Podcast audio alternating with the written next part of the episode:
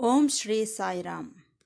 ಪ್ರಶಾಂತಿ ಸಂದೇಶ್, ನೂರ ತೊಂಬತ್ತನೇ ಭಾಗಕ್ಕೆ ಸ್ವಾಗತ, ಸುಸ್ವಾಗತ. ಎಲ್ಲರಿಗೂ ನಮಸ್ಕಾರ.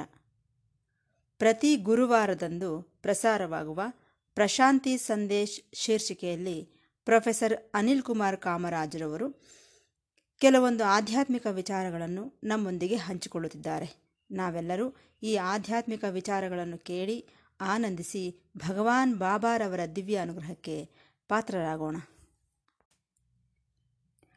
ವೈಯಕ್ತಿಕ ಸ್ವಾತಂತ್ರ್ಯತೆ ಹಾಗೂ ಜವಾಬ್ದಾರಿ ರೆಸ್ಪಾನ್ಸಿಬಿಲಿಟಿ ಇವೆರಡಕ್ಕೂ ಇರುವ ಸಂಬಂಧವೇನು? ವೈಯಕ್ತಿಕ ಸ್ವಾತಂತ್ರ್ಯತೆ ಇರುವ ಕಡೆ ಜವಾಬ್ದಾರಿ ಇರುತ್ತದೆಯೇ? ಇಲ್ಲವೇ, ಜವಾಬ್ದಾರಿ ಇರುವ ಕಡೆ ವೈಯಕ್ತಿಕ ಸ್ವಾತಂತ್ರ್ಯತೆ ಇರುತ್ತದೆಯೇ?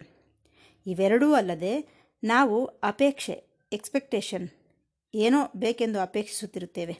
ನಿರೀಕ್ಷೆ ಆಶಿಸುತ್ತಿರುತ್ತೇವೆ. ಆಶಿಸುವುದು, ಅಪೇಕ್ಷೆ ಕೋರಿಕೊಳ್ಳುವುದು ಈ ಮೂರಕ್ಕೂ ಇರುವಂತಹ ಸಂಬಂಧ ಬಹಳ ವಿಚಿತ್ರವಾದದ್ದು. ಹೇಗೆಂದರೆ ಜವಾಬ್ದಾರಿ ಎಂಬುದು ಬಹಳ ಅವಶ್ಯಕ. ಈ ಜವಾಬ್ದಾರಿ ಇರುವ ಕಡೆಯೇ ವೈಯಕ್ತಿಕ ಸ್ವಾತಂತ್ರ್ಯತೆ ಇರುತ್ತದೆ. ಜವಾಬ್ದಾರಿ ಇಲ್ಲದೆ ವೈಯಕ್ತಿಕ ಸ್ವಾತಂತ್ರ್ಯತೆ ಎಂಬುದು ಇರುವುದಿಲ್ಲ.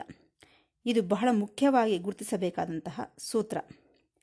ಆ ನಂತರ ನಮ್ಮ ಜವಾಬ್ದಾರಿಯನ್ನು ಬೇರೆಯವರ ಮೇಲೆ ತಳ್ಳಿ ನಮ್ಮ ವೈಯಕ್ತಿಕ ಸ್ವಾತಂತ್ರ್ಯವನ್ನು ಕಳೆದುಕೊಳ್ಳುತ್ತಿದ್ದೇವೆ. ಅದರಲ್ಲೂ ಗುರುತಿಸಬೇಕಾಗಿರುವುದೇನೆಂದರೆ ಜವಾಬ್ದಾರಿ, ವೈಯಕ್ತಿಕ ಸ್ವಾತಂತ್ರ್ಯತೆ ಎರಡೂ ಜೊತೆಯಲ್ಲೇ ಇರುತ್ತವೆ. ಅವೆರಡನ್ನು ಡಿವೈಡ್, ಬೇರ್ಪಡಿಸಬಾರದು ನಾವು.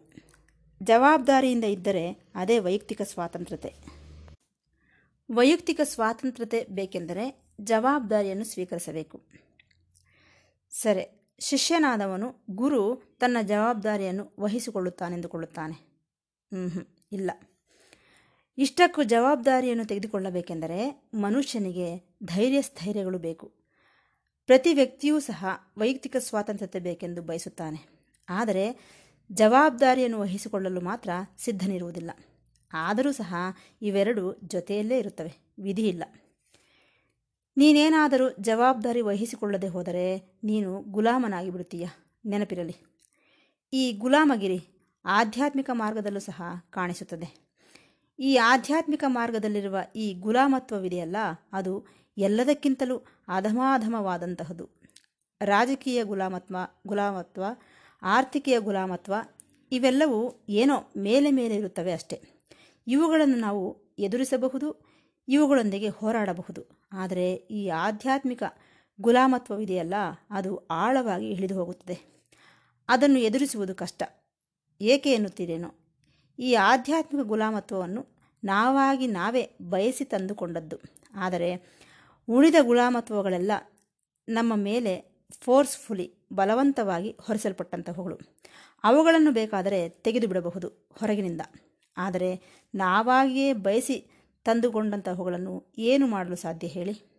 ಆದ್ದರಿಂದ ಆಧ್ಯಾತ್ಮಿಕ ಗುಲಾಮತ್ವ ಕಠೋರವಾದಂತಹದು. ಇಲ್ಲದೆ ಹೋದರೆ ಏನೆಂದುಕೊಳ್ಳುತ್ತಾನೆ?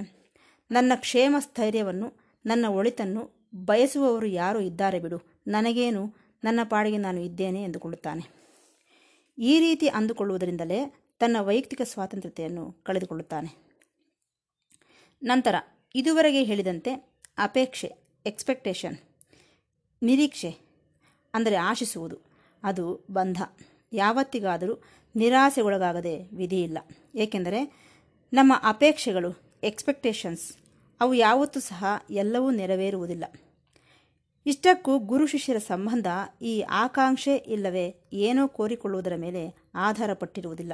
ಏಕೆಂದರೆ ಈ ಎಕ್ಸ್ಪೆಕ್ಟೇಷನ್ ಏನೋ ಆಗಬೇಕು ಎಂಬ ನಿರೀಕ್ಷೆ ಇದೆಯಲ್ಲ, ಅದು ವಿಷದಂತಹುದು. ಯಾವಾಗ ನಾವು ಏನೋ ಆಗಬೇಕೆಂದು ಆಶಿಸುತ್ತೇವೋ ಅದು ನಮ್ಮ ಬಂಧವನ್ನು ಕೆಡಿಸುತ್ತದೆ. ಪ್ರೇಮವನ್ನು ದ್ವೇಷವಾಗಿ ಮಾರ್ಪಡಿಸುತ್ತದೆ. ಸ್ನೇಹವನ್ನು ವಿರೋಧವಾಗಿ ಬದಲಾಯಿಸುತ್ತದೆ. ಆದ್ದರಿಂದ ನಾವು ಈ ಆಶಿಸುವುದೆನ್ನುವುದು ಬಹಳ ಹೀನವಾದಂತೆಂದು ಗ್ರಹಿಸಬೇಕು. ಆದರೆ ನಮ್ಮ ಜೀವನವೆಲ್ಲ ಏನೋ ಒಂದನ್ನು ಆಶಿಸುತ್ತಲೇ ಇರುತ್ತೇವೆ. ನಮ್ಮ ಮನಸ್ಸೆಲ್ಲ ಈ ಆಸೆಗಳಿಂದಲೇ ತುಂಬಿ ಹೋಗಿದೆ ನಾವೇನೋ ನಮ್ಮ ಗುರು ರಕ್ಷಿಸುತ್ತಾನೆಂದುಕೊಳ್ಳುತ್ತೇವೆ. ಈ ರೀತಿ ನಾವು ಆಶಿಸುವುದರಿಂದ ನಮಗಿರುವ ಹಳೆಯ ಅಭ್ಯಾಸಗಳನ್ನು, ಗುಣಗಳನ್ನು ಬದಲಾಯಿಸಿಕೊಳ್ಳುವುದಿಲ್ಲ.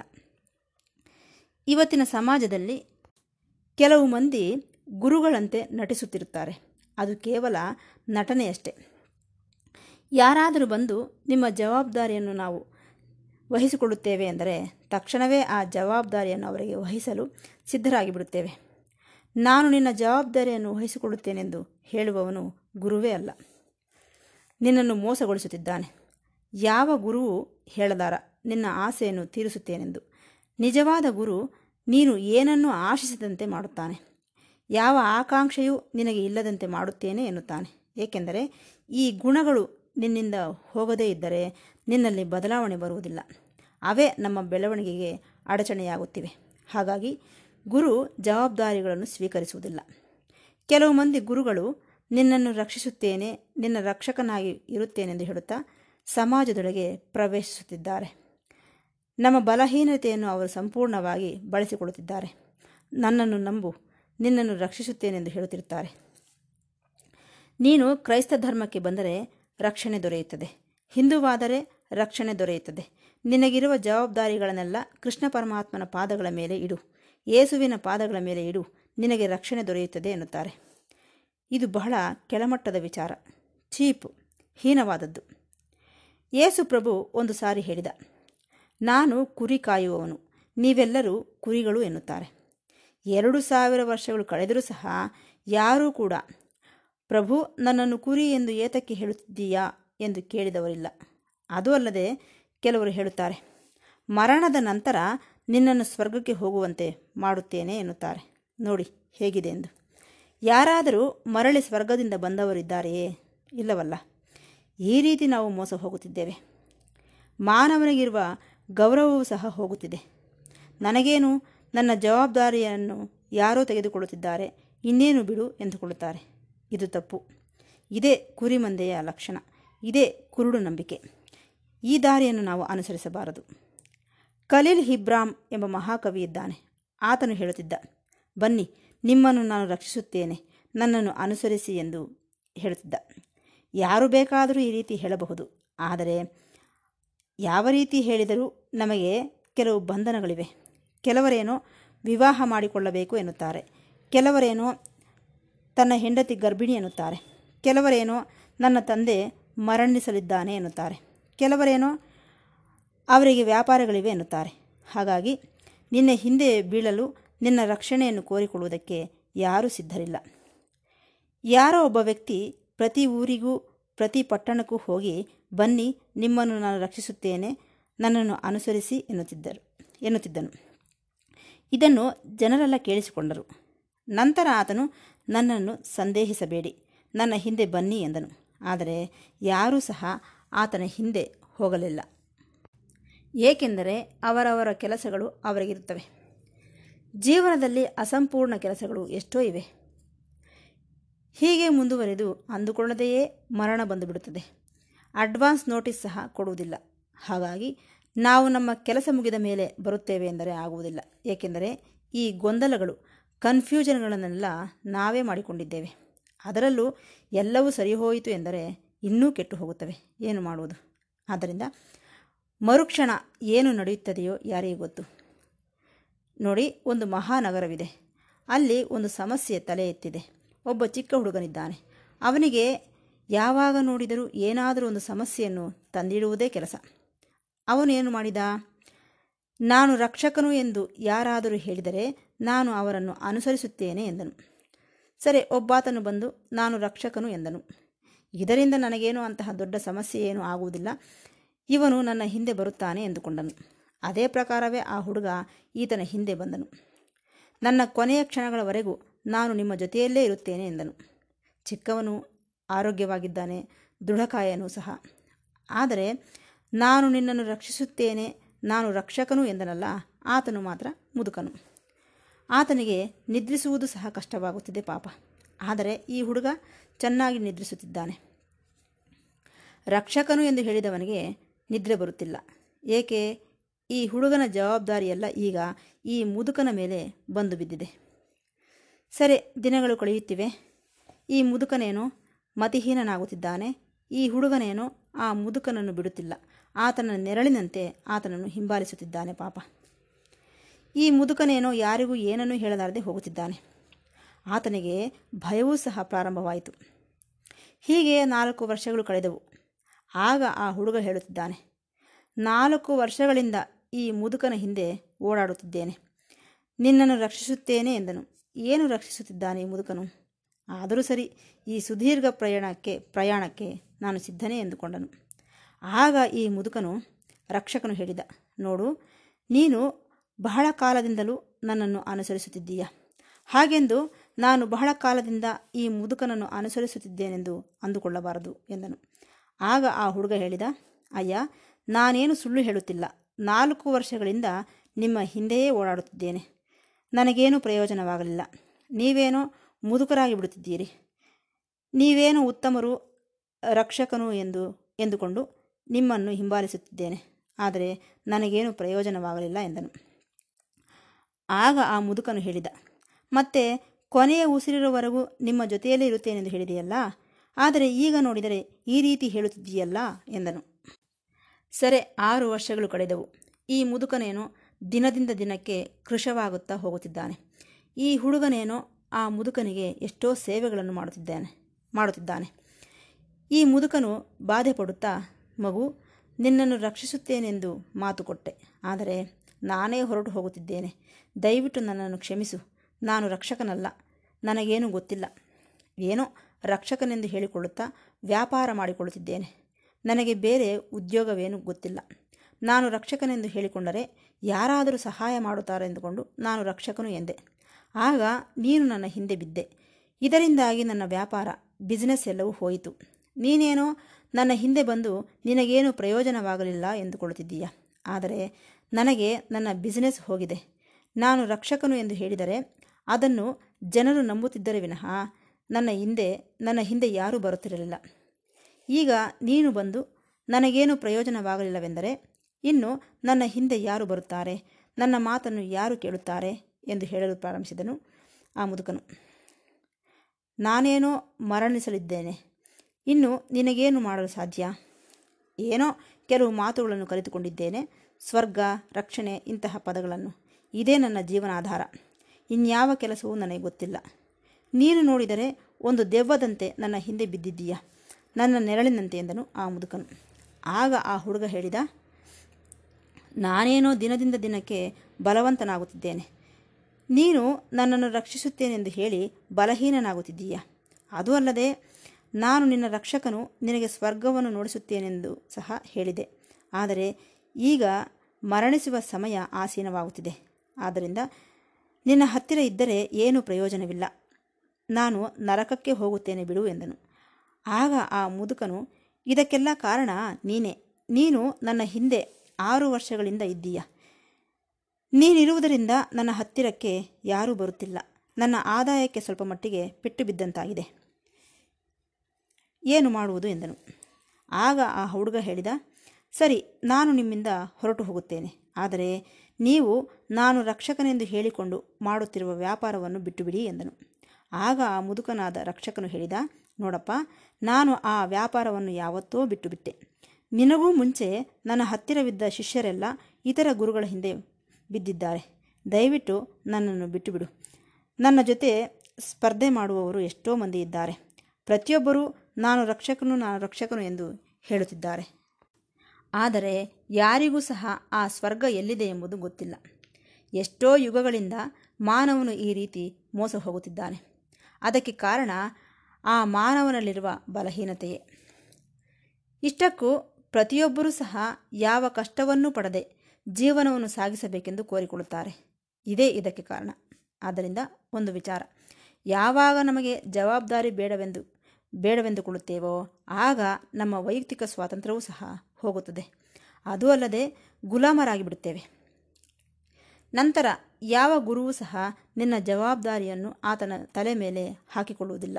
ಆದ್ದರಿಂದ ನಿಜವಾದ ಗುರುವಿಗೆ ಆತನ ಹಿಂದೆ ಅನೇಕವಾದದ್ದು ಅನುಸರಿಸುವುದು ಎನ್ನುವಂಥದ್ದು ಇರುವುದಿಲ್ಲ. ಏಕೆಂದರೆ ನಿನಗೆ ಅಂತಹ ಆಸೆಯನ್ನು ಕಲ್ಪಿಸುವುದಿಲ್ಲ. ಅದೂ ಅಲ್ಲದೆ ನಿನಗಿರುವ ಆಸೆಗಳನ್ನೆಲ್ಲ ಸಂಪೂರ್ಣವಾಗಿ ಕಳೆದು ಹಾಕುತ್ತಾನೆ ನಿನಗೆ ಸ್ವಾತಂತ್ರ್ಯವನ್ನು ನೀಡುತ್ತಾನೆ. ನಿನ್ನ ಜವಾಬ್ದಾರಿಯನ್ನು ನೀನು ನಿರ್ವಹಿಸು ಎನ್ನುತ್ತಾನೆ. ಅದೇ ಗುರು ಹೇಳುವ ವಿಚಾರ. ಆದರೆ ಆ ಸ್ವತಂತ್ರ ಇಷ್ಟವಿಲ್ಲ. ಏನು ಮಾಡುವುದು? ಹೇಳಿ. ಹಾಗಾದರೆ ಯಾರು ರಕ್ಷಿಸುತ್ತಾರೆ? ಒಂಟಿಯಾಗಿರಬೇಕೆಂದರೆ ಭಯ. ಆದ್ದರಿಂದ ನಾವು ಜೀವಿಸಿದ್ದೇವೆಂದರೆ ನಮ್ಮ ಜವಾಬ್ದಾರಿಯನ್ನು ಸ್ವೀಕರಿಸಿ ನೆರವೇರಿಸಬೇಕು. ಅದರ ಮೂಲಕ ನಾವು ವೈಯಕ್ತಿಕ ಸ್ವಾತಂತ್ರ್ಯತೆಯನ್ನು ಅನುಭವಿಸಬೇಕು.